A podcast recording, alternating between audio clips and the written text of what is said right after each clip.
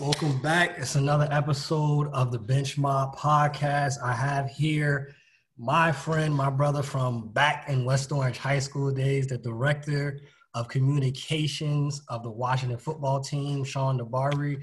How you doing today, man? I'm good, man. Thanks for having me. Appreciate it. Thanks. Thanks for taking time out of your schedule to hop on. Um, what for those that don't know what exactly is the director of communications? Like what is your job? What does your job entail? Well, i essentially i'm the middleman between the media and the entire organization. So if any media member wants to talk to anyone from the owner all the way down to you know a practice squad player they have to submit a request through me um, me and my department, we handle, you know, media training, facilitating interviews for all the players. We handle all the statistical research. We keep the team record books, um, and then we obviously work with, you know, whoever's broadcasting our game that week. This week we got Fox, so you work with the, you know, the TV crew, make sure they have everything they need um, for the broadcast, and then. I mean, ultimately, it's just being, you know, the media trainers for the entire team from, you know, quarterback all the way down, like I said, last the last 53rd guy on the team, the coaching staff, the front office. Um, we're just kind of, you know, the the spokes, the spokesman for the team per se. That's a lot on your plate. That that's a lot on your plate right there. Never, never a dull moment.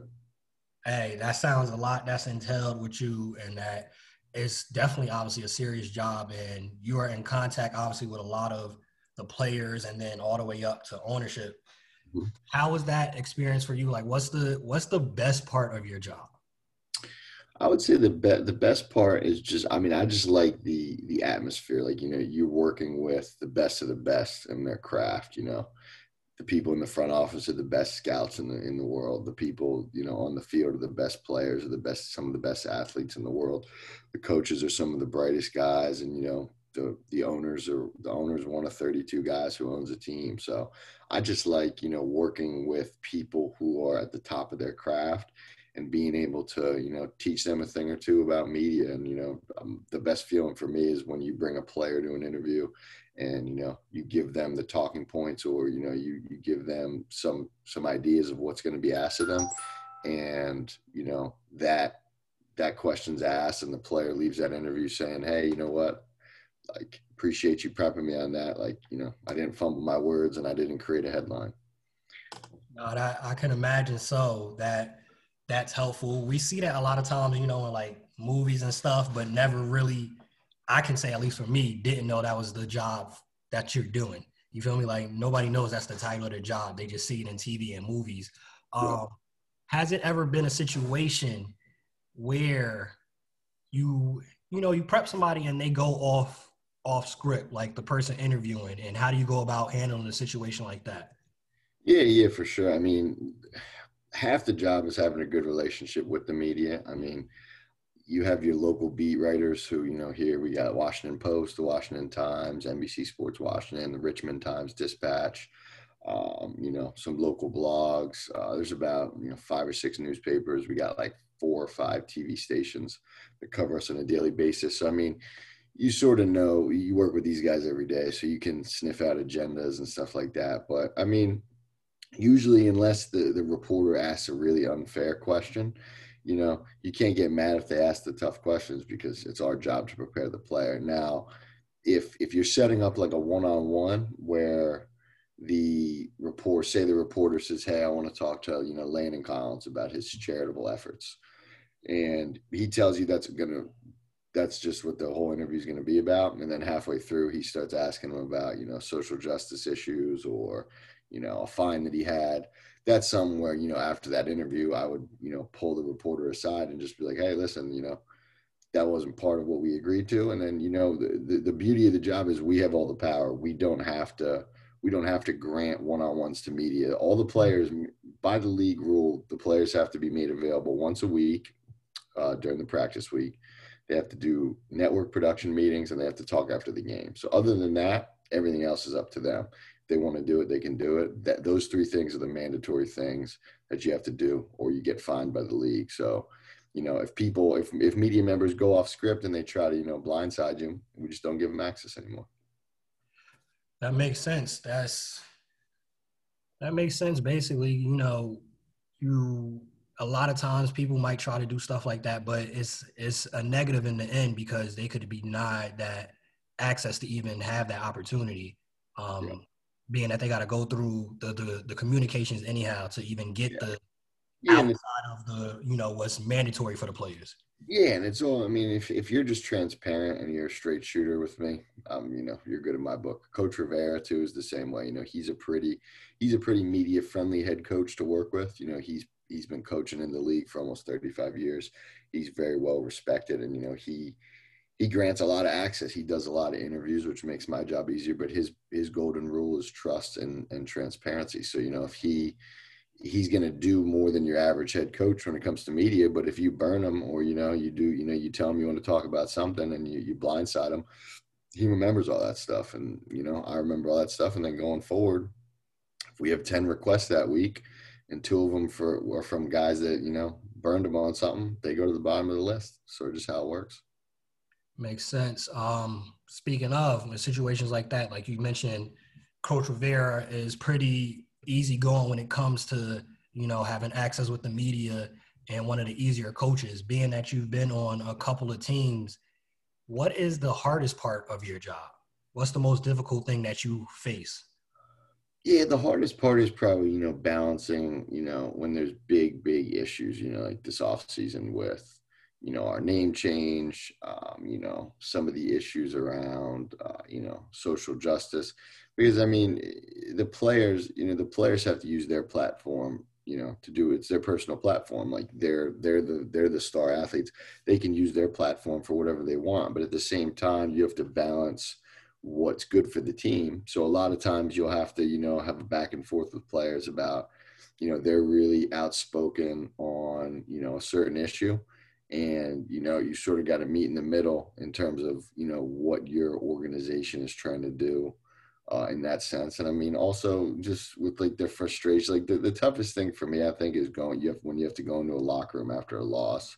And I mean, the guys still have to talk. You have to talk after a win, or you have to talk about a loss. So I mean, if if you lose forty to zero to Dallas, you still got to go in there and convince these guys to talk. A lot of times they don't want to talk, and you know it's your job to you know convince them. So I would say that's probably the toughest. The toughest part is one when there's really really sensitive issues in society or you know in the league is just kind of you know working with the player to help help them shape their shape their message where they can get across what they want to get across for their personal platform while also taking into account you know not creating a distraction for the team and then the second one is just you know working with the guys after tough losses i mean i've had times where you know you got to go in after adrian peterson has a big fumble to lose the game, you got to go in and tell him he's got to do media and prep him. Um, and I mean, it's happened. You know, Dwayne Haskins has a tough game. You got to go in, you know, go through some stuff, and you know, you know, you're kind of bringing him to an interview where everyone's going to be asking him negative questions, and it's your mm-hmm. job to sort of get his mind right, make sure that you know anything that you think is going to be a curveball or a low blow, he's he's prepared to answer. But you know, it's not enjoyable going into a locker room after a loss and having those conversations. Yeah, it's definitely from what it sounds like. It's a balancing act, and you're an integral part in the players and how they respond and how they go about expressing what they want to express on whatever the issue may be. Um, yeah, and the good thing, the good thing too is like it, it's the fun part about that though is like when you work with some of these players year after year, you know, you see them at the lowest of the low, but then when they have that huge game where they throw five touchdowns, you're still the guy there. It's you know it's cool to see like throughout the course of a season the flow of like man like you know after that Minnesota game Dwayne was you know down in the dumps and you know it was it was tough to get him out to the podium and you know prep him. And then you know when he comes out and has a comeback winning against Detroit and he's in everyone's celebrating in the locker room. So that's a cool part too. You see the highs and the lows and each season's unique and it, it really is kind of like a journey. There's it's like it's a roller coaster yeah, you mentioned with the, the you know the team name change. What's been the uh obviously I'm not in the Washington D.C. area. What's been like the perspective of the area and some of the players? Like, are they on board with the name? Is it you know expected to change? What what how has it been in Washington and with the players? The interesting thing with the players is I don't think they really cared. Like they just want to play, to be honest. Like, you know, a couple of them, like Jonathan Allen, Daron Payne, even Chase Young, they were like, hey, man, we're just trying to, you know, we don't care what it says on our helmet or our jersey. We're still trying to just go out and ball out. So I think the the players, the players, I mean, they want they want to look cool. You know, they like the numbers on the helmets this year. Like I, you know, I mean, I wouldn't say they're like, you know, ecstatic about the name, but they don't really, you know, they don't really care. Like they they like, you know, representing the DMV and representing Washington, so they like that. But I would say it's a bigger thing with the fans. You know, you have some fans who are probably happy that you know the distraction of the debate on the name is over, but you have some fans who, you know, they they grew up as little kids, you know, rooting for the Redskins and like that was their favorite team. Like the logo is iconic to them, the name and, you know, for some of those fans, I think it's going to be a big adjustment. But, you know, it was interesting for me coming in because I didn't grow up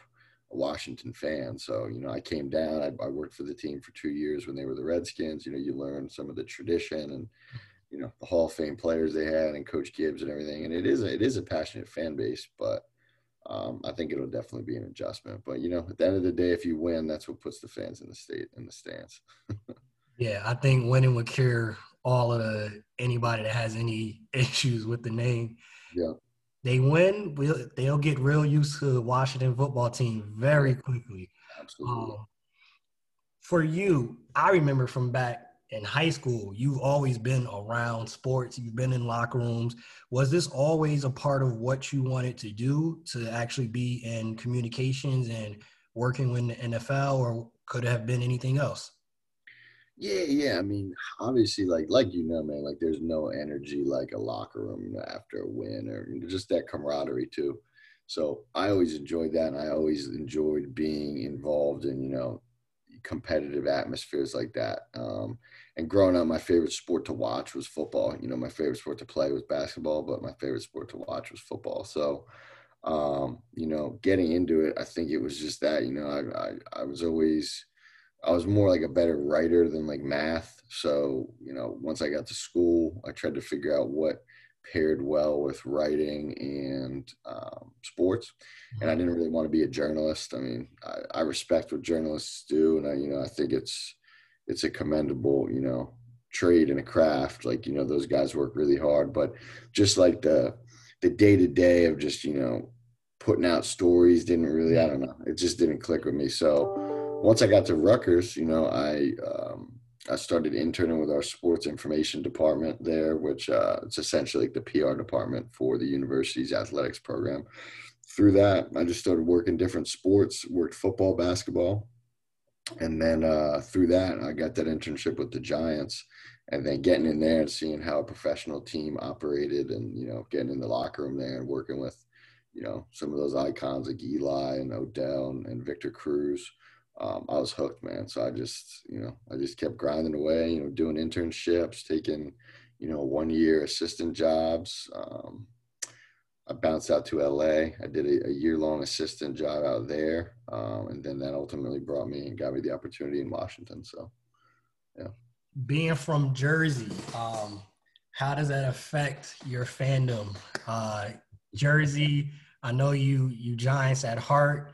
Yeah. How's it being that you're working for a team in the division? As you said, you didn't grow up being a Redskins, a Washington football team fan. How is that um, that aspect, and how was it working for the team that you love growing up?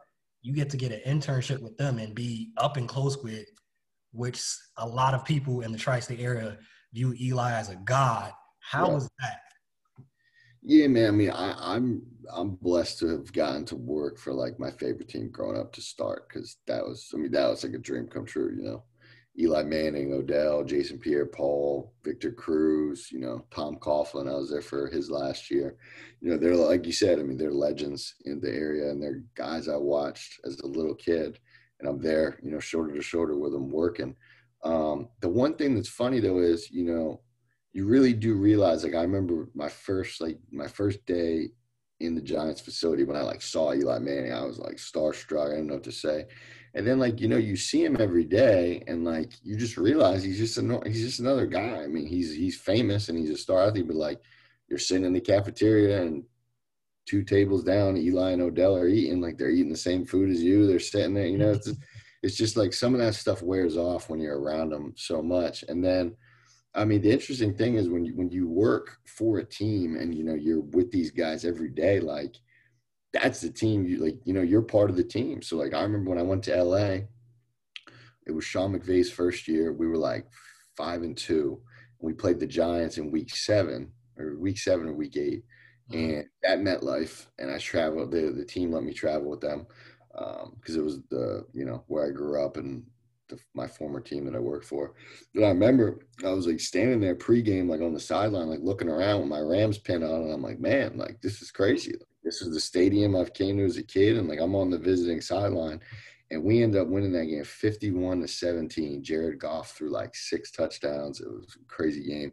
And I remember just like I didn't care that the Giants lost at all because my team won, and I was I got to go on a flight back where everyone's celebrating, and like I remember running off the field, just looking up like, wow, man, like this is like this is crazy. And then even with Washington, like we went back there in 2018, um, and Adrian Peterson ran for like 150 yards.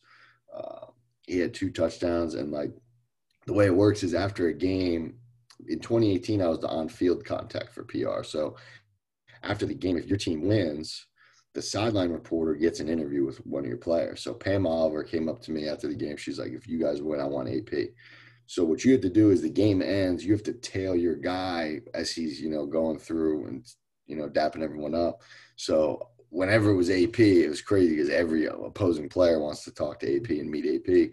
So I remember like I'm like with Adrian Peterson, a dude who like I drafted like first in in fantasy when I was in like fifth grade standing with this dude. He's got a, a Redskins jersey, and I'm a, I'm work for the Washington, you know, team. And we're going through, and him and Saquon Barkley, you know, meet at midfield, and they like, you know, dap each other up, do a jersey swap, and it's the same thing, man. I'm like, wow, like I'm like, you know, I never thought I'd be in this spot right now, it's crazy. I'm standing next to AP. I work for Washington now, the division rival of the team that I grew up, you know, rooting for, and we just won, and it's it's crazy. But yeah, I mean, it's I still respect the Giants franchise, and you know they're a really well run operation. You know the Maras do a really good job there, um, and I appreciate them for getting me started. And you know I have good memories of rooting for them as a kid and seeing those Super Bowls. But you know when you're when you're in the building every day with Ron Rivera and Dwayne Haskins and Chase Young, and those are your guys now. Like you win and lose with them, so it's uh that's the one thing I would say if you're if you're like a super fan of a team you shouldn't try to work in sports because the jobs are so limited. The odds that you're going to work for that team are slim. So, yeah, the fandom kind of wears off. So now, now baseball and basketball, I'm still, I'm still Nets and Mets, but the Giants, the Giants fandom is worn off a little bit. um, I can't even imagine. Like, I'm a Lakers fan. If I was able to work in a Lakers organization, how surreal that would be. You feel me? So, shout out to you for being able to, to do that. That's dope. Um, and be able to put it put it aside. You know, it's a lot of people that you see commentators and they they let it be known. Now I'm still I'm yeah. a cowboy forever, and they will be biased as heck. So shout out to you for being able to differentiate between the two. Um, in this process, who has been like some of your mentors and some of the people that have helped you really shape and mold your career? Mm-hmm. Yeah, that's a good one too. Um, you know, that crew at the Giants was great. You know, they have a guy there by the name of Pat Hanlon. He's the senior vice president of PR. Uh, he's been there since 1993.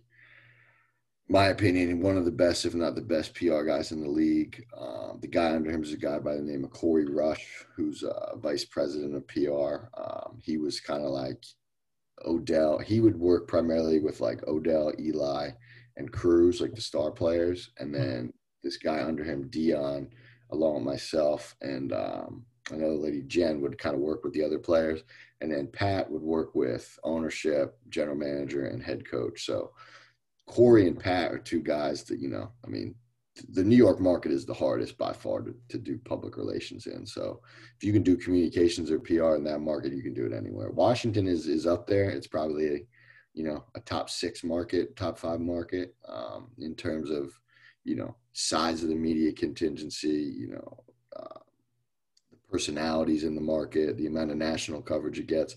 But you know, having two guys who've done it at such a high level with the Giants in New York, who I can always call, you know, even though they're division rivals, they joke with me like, you know, if you call me, like I'll give you advice. I'm not going to give you any game plan or anything, but yeah. And then uh, my boss from the from the Rams too, his name's uh, Artis Twyman. He uh, he's worked for Houston Texans, the Seattle Seahawks, and then he's been the head guy at the Rams since 2002.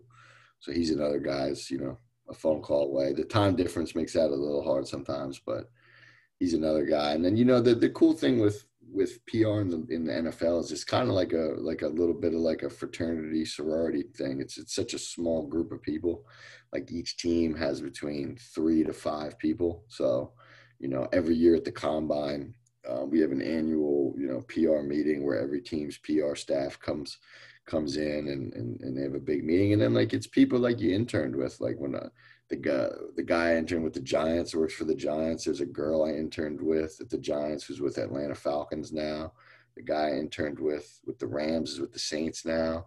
Um, we worked the Super Bowl. Uh, we worked the Super Bowl in Houston when it was Patriots, Falcons, and we ended up, you know, we got like an Airbnb with some guys. The one guy works for the league office now other guys with Baltimore Ravens. So like it's, you know, everybody kind of bounces around, and the more you're in it, you know, the more people you meet, and that's that's the cool thing to me is you know when you when the schedule comes out and you're like, oh wow, like we got you know Cleveland week three, I get to see my guy Dan, or you know we got we got the Giants week eight, I get to see Corey and Pat. You know, that's the cool thing to me is it's like know everybody everybody's kind of in it, and the job is similar. You work with different players and different coaches, but um, yeah, I mean, I'm lucky to have have some good mentors in the NFL, and I'm lucky to be, you know, I'm relatively young in comparison to a lot of these guys, but you know, I have enough people that I interned with who are still in the league where I pretty much probably have at least, you know, one person I'm somewhat friendly with at every team.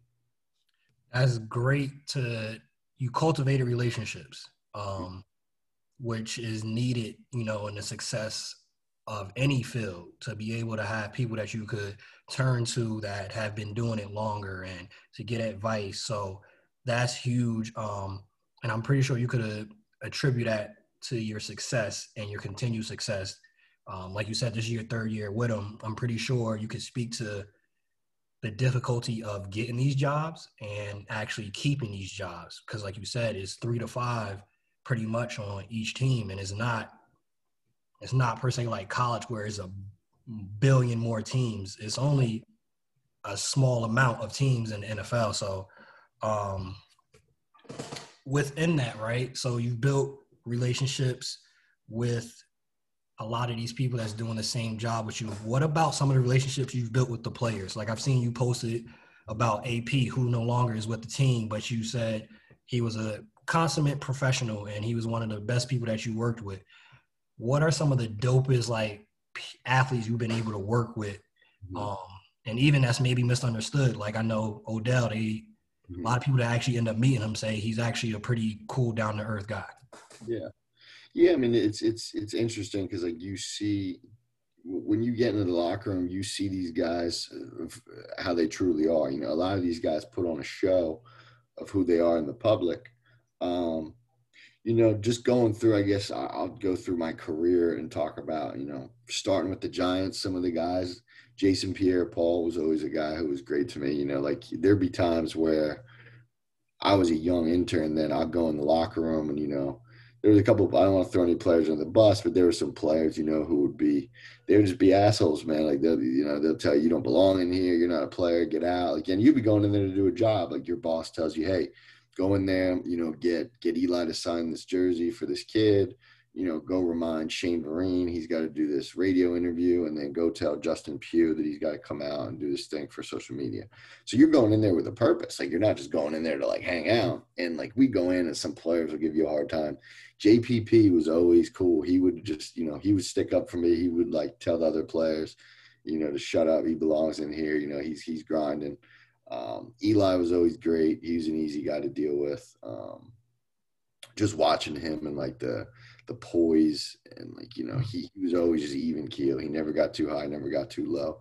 You know, you'd go in there after you know on a Monday after he threw five interceptions, and he's the same guy as you know, after a big win against Philly or Dallas. Um, so those are two guys in New York I really enjoyed working with. Odell was cool. He was just he he was when I was there. He was it was his second. My first year was his second year there, and I was there for his third and fourth year. Um, so you know that was kind of the part of his career where there's a lot going on, and he became a superstar so quick.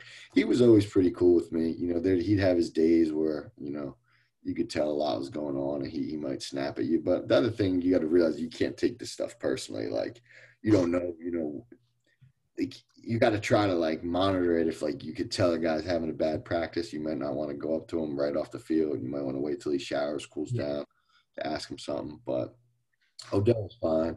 Um, with the Rams, Todd Gurley and Andrew Whitworth were two guys that were awesome, man. They were stand up guys. They actually, um, I was only an intern. I was like a, a, seasonal assistant there, which is like the step above an intern. You get like a one year contract mm-hmm. and you, you essentially work as a full time staffer, but like you're not promised a job the next year. So I was out there making like, man, it was probably like, like 12 13 dollars an hour but like you made over you made a lot of overtime because like the the hour you work like 90 hour weeks. So like it was it was a decent you know it's enough to live off of but like you're not like going into la to like the nightclubs and buying a table. Like so um it was week 16 right before christmas and our boss called us in and he's like hey man um he's like mcvay uh, instituted this new thing called employee dues. And he's like, essentially, what it is is all the coaches and players gathered together and they said, you know, we want to give the support staff Christmas bonuses. So, like, throw some money in a pot. You know, you could choose someone individually to give you give money to. You could give a, a department money. So there was this envelope, and it had a check in it, and it had a, a sheet with all the players you know, who gave you something individually, all the players who donated to your department, and all the players who donated to the group as a whole. So I open it up. It's like a five thousand dollar check, and Todd Gurley gave me twelve hundred dollars straight to me, and Andrew Whitworth gave me a thousand, and they both wrote like a nice note saying I still have it framed to this day. Like they're like, "Hey man, like you know, you're in here early. You're in, you're, you're one of the last guys out. Like we see you grinding from afar. Like here's a little appreciation."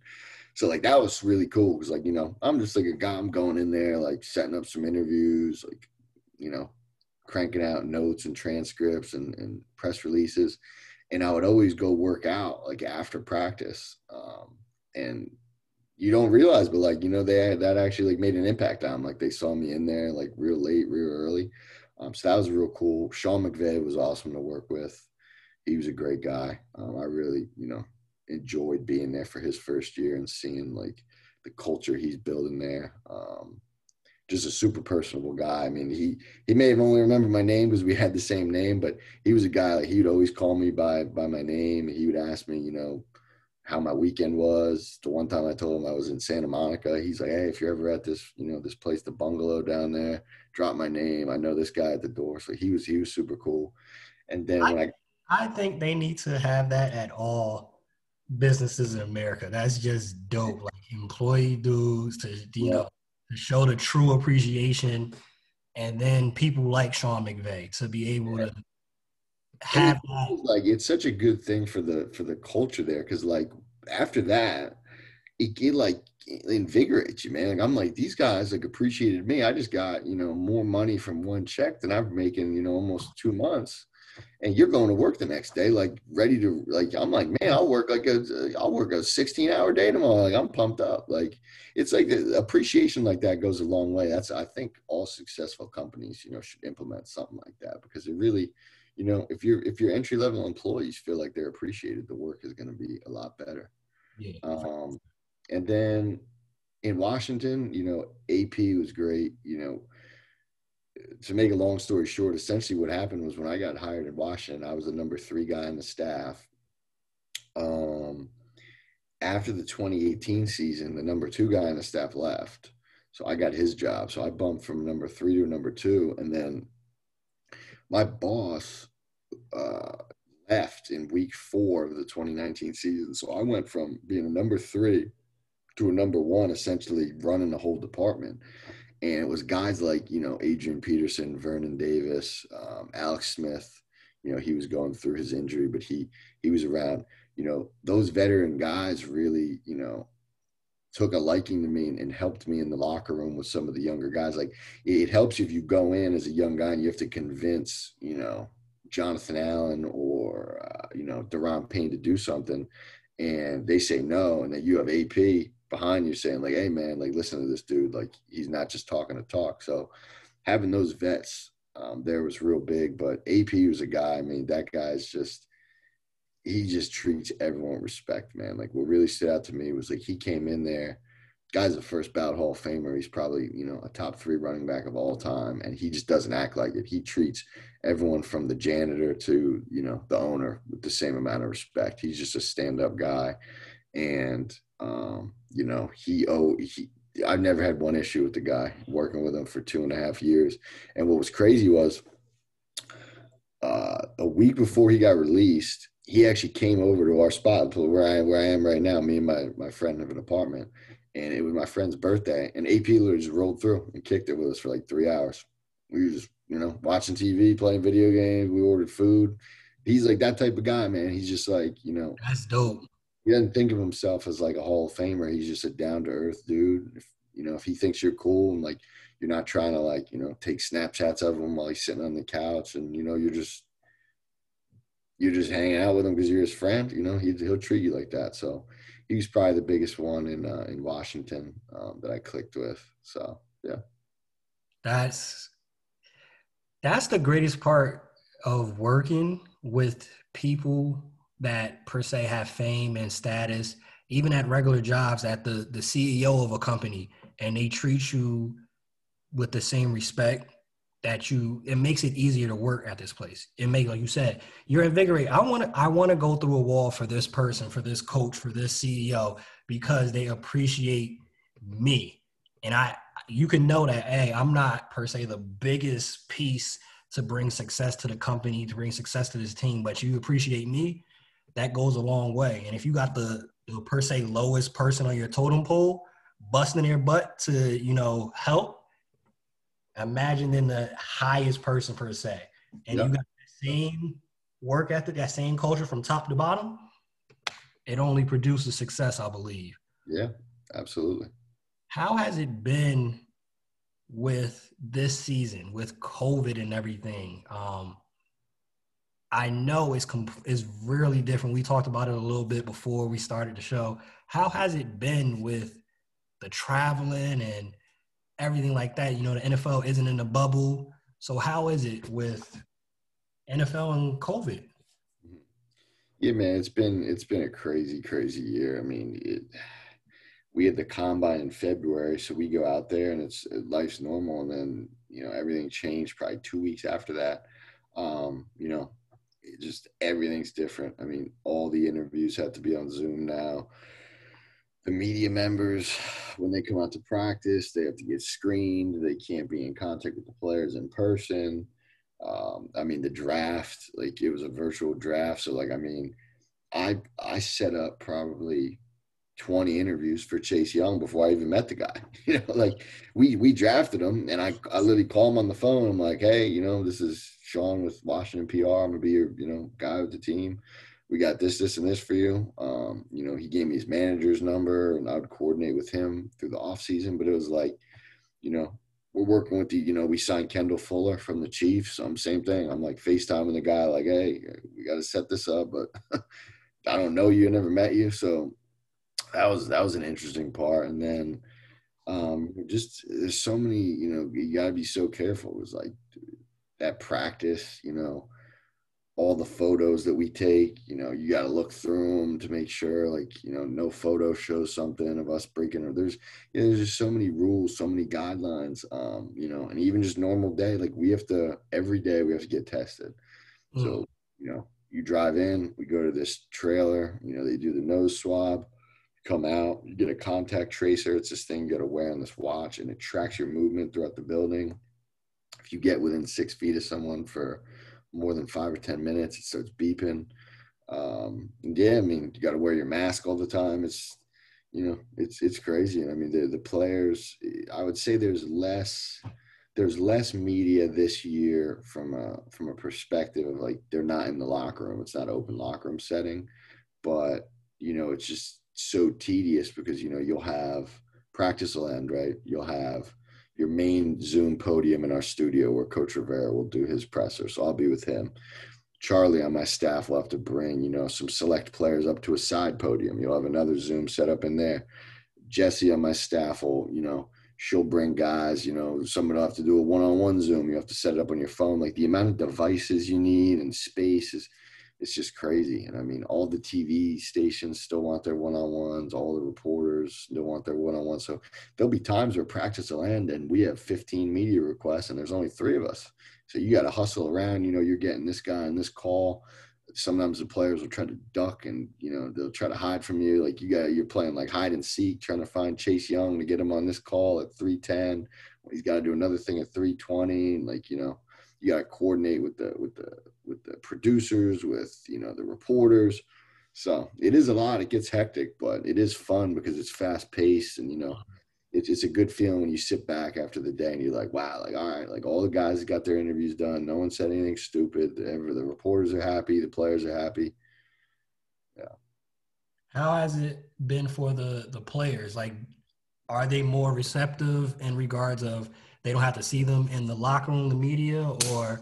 Yeah, I think they they like that, but like I think the Zoom stuff is getting like annoying for them. You know, it's just getting like monotonous. But you know, we just try to not overdo it. Like, you know, Ryan Kerrigan, um, he won NFC Defensive Player of the Week, and we had him do like eight or nine interviews last week.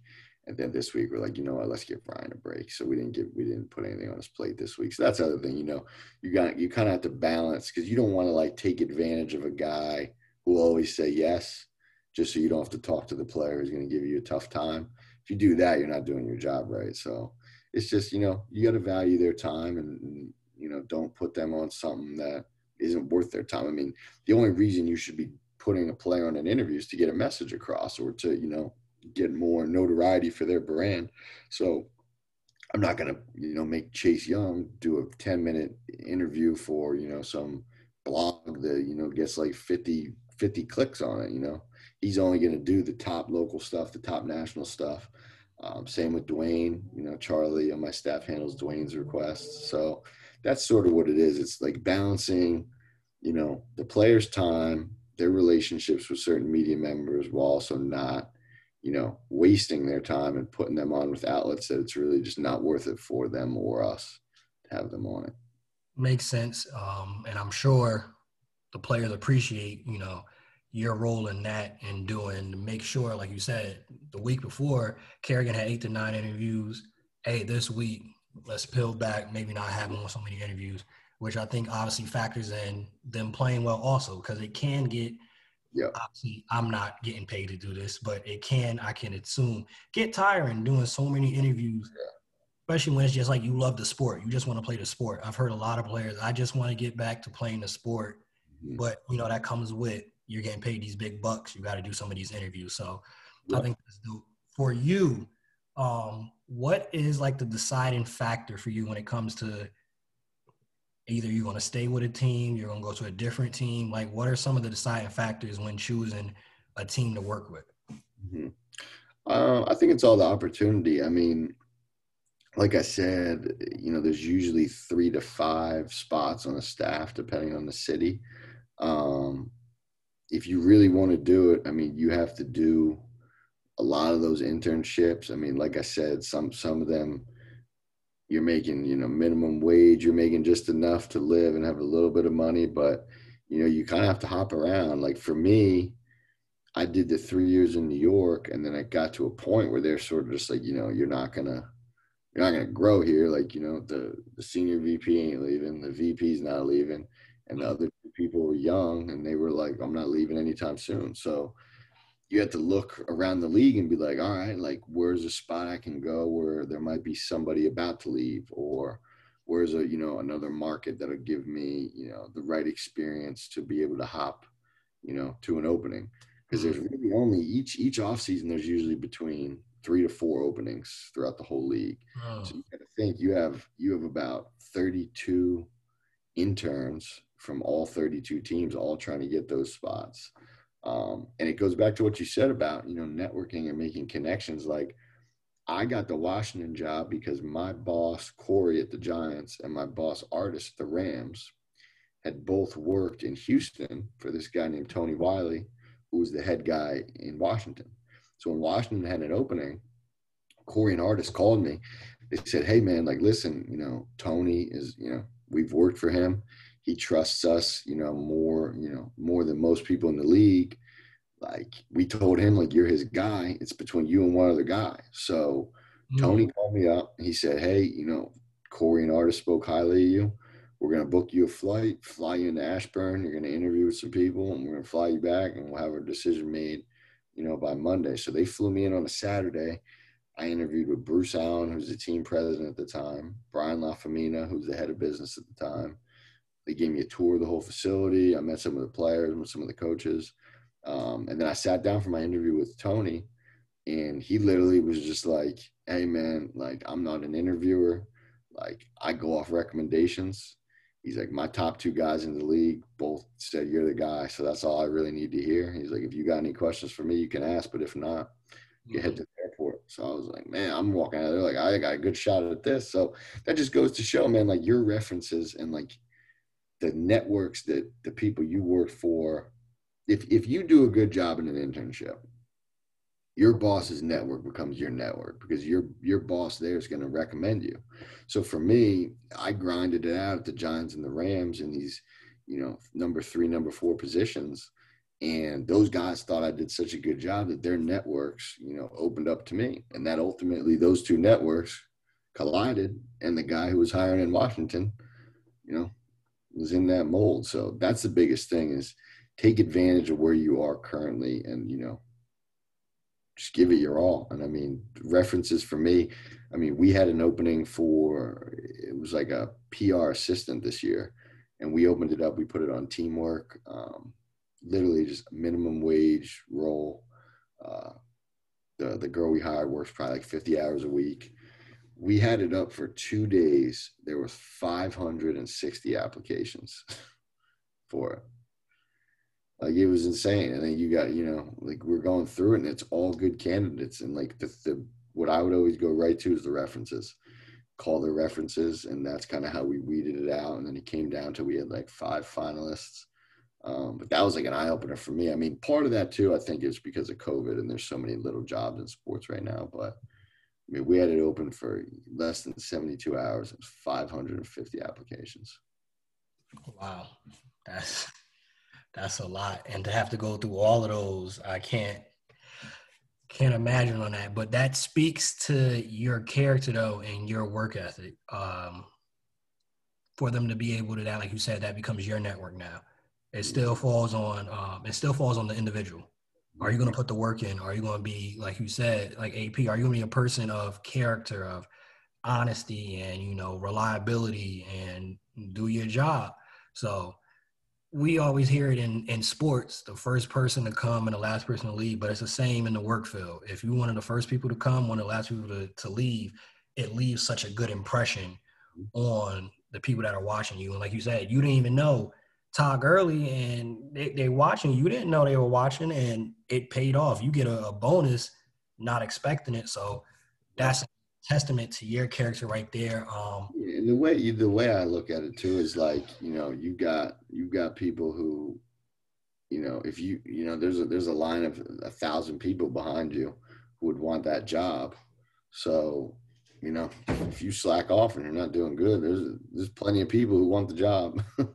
Exactly, especially in the sports sports arena. It's like you said, it's so hard to get a job uh, in that arena, especially tri-state area, DMV, those bigger markets. 500 plus applications on teamwork. So, yeah. Last last thing before I transition into you know some basketball and some baseball, because I saw you, you posted. You already mentioned you're a Mets fan. Got to ask you a little bit about, about your Mets.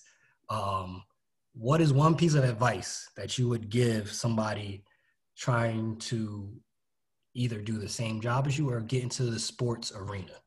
Mm-hmm. That's a good one. I mean, I think my biggest piece of advice would be just try to get an internship first because you may think it's what you want to do, but until you really experience it, you won't know. Like we had an intern last year who he was from George Mason, and like this guy, you know, he said his whole life all he wanted to do was, you know, working in uh, in sports media, and he wanted to, you know, work for a team. This kid got in here, and like by week three, I could tell he was checked out. Like, and you know, it he didn't like how monotonous it was of mm-hmm. like you play on Sunday, you come in Monday, you work on your weekly release, you get your packets ready to send to the broadcast. Wednesday's the big media day. You got the coaches press. It's like, you know, it's really like it's a very similar week each week. It's just a different team, different storylines. And I had the exit interview with this kid, and he was just like, "Hey, man, like I appreciate this opportunity, but like I know this isn't what I want to do now. Like, like hmm. I, I, wouldn't be able to do this. Like, it's it's kind of boring to me. And I said, I, I, respect that, man. Like, you you don't know until you try, and you don't know until you talk to people who do it. That'd be my biggest piece of advice. Would be if if you want to do something, find people who are there and reach out to them on LinkedIn. You know, try to shoot them a note.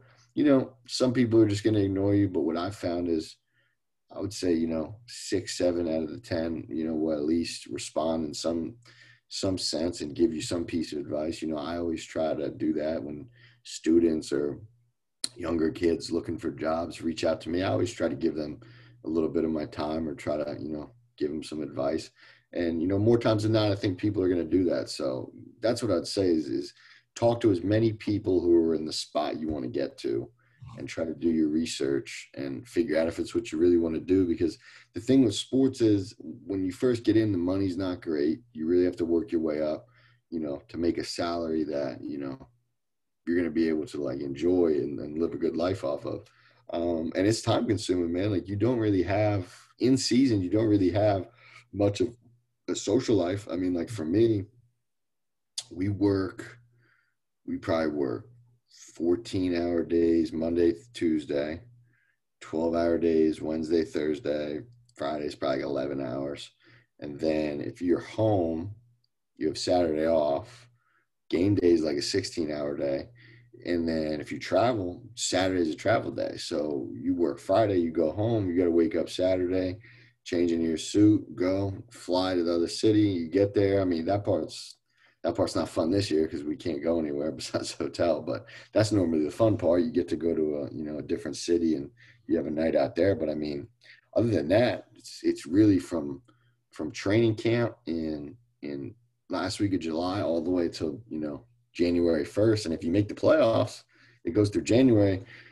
It's a grind, man. You really got to like it and you really got to love it. And um, that'd be my other piece of advice is you know if your heart's not in it, it's not it's not you know a field you should pursue because of how time sensitive it is or not time sensitive but how much it takes. And you know that coupled with you know the internships and the entry level jobs you're going to get you're not going to be making much money. So it's more it's more you're rewarded early on with like the experiences of it and you know getting to travel to different cities and seeing stadiums and working with you know top players who you grew up you know working with but hey you know everybody gets to that point where you got to make you got to make money. of course, so definitely, I think that's good advice. Uh, the internship, try it out, and like the person said, it might be another part of the organization that you want to work with. Maybe you don't want to do media. Maybe you want to be working with the cameras, or you want to be working with the scout team. It's a it's a lot of different. It's not that many jobs, but it's a lot of different venues to get into working with sports. Everybody loves sports. There was, there was a kid with the Giants when I was my first year there. He was the full season intern. He did a whole year and he decided he wanted to do scouting and he did a good job with the PR internship. So my boss went to Jerry Reese, the general manager at the time, and said, Hey, this this kid's a really bright kid. You know, he's a hard worker. He wants to get into scouting. And Jerry Reese ended up giving him a low level internship. That guy is now an area scout with the Giants. So there you go. I mean, it's you know he he he got in the building and he he didn't want to do PR, but he still did a good job, and you could tell he's a hard worker.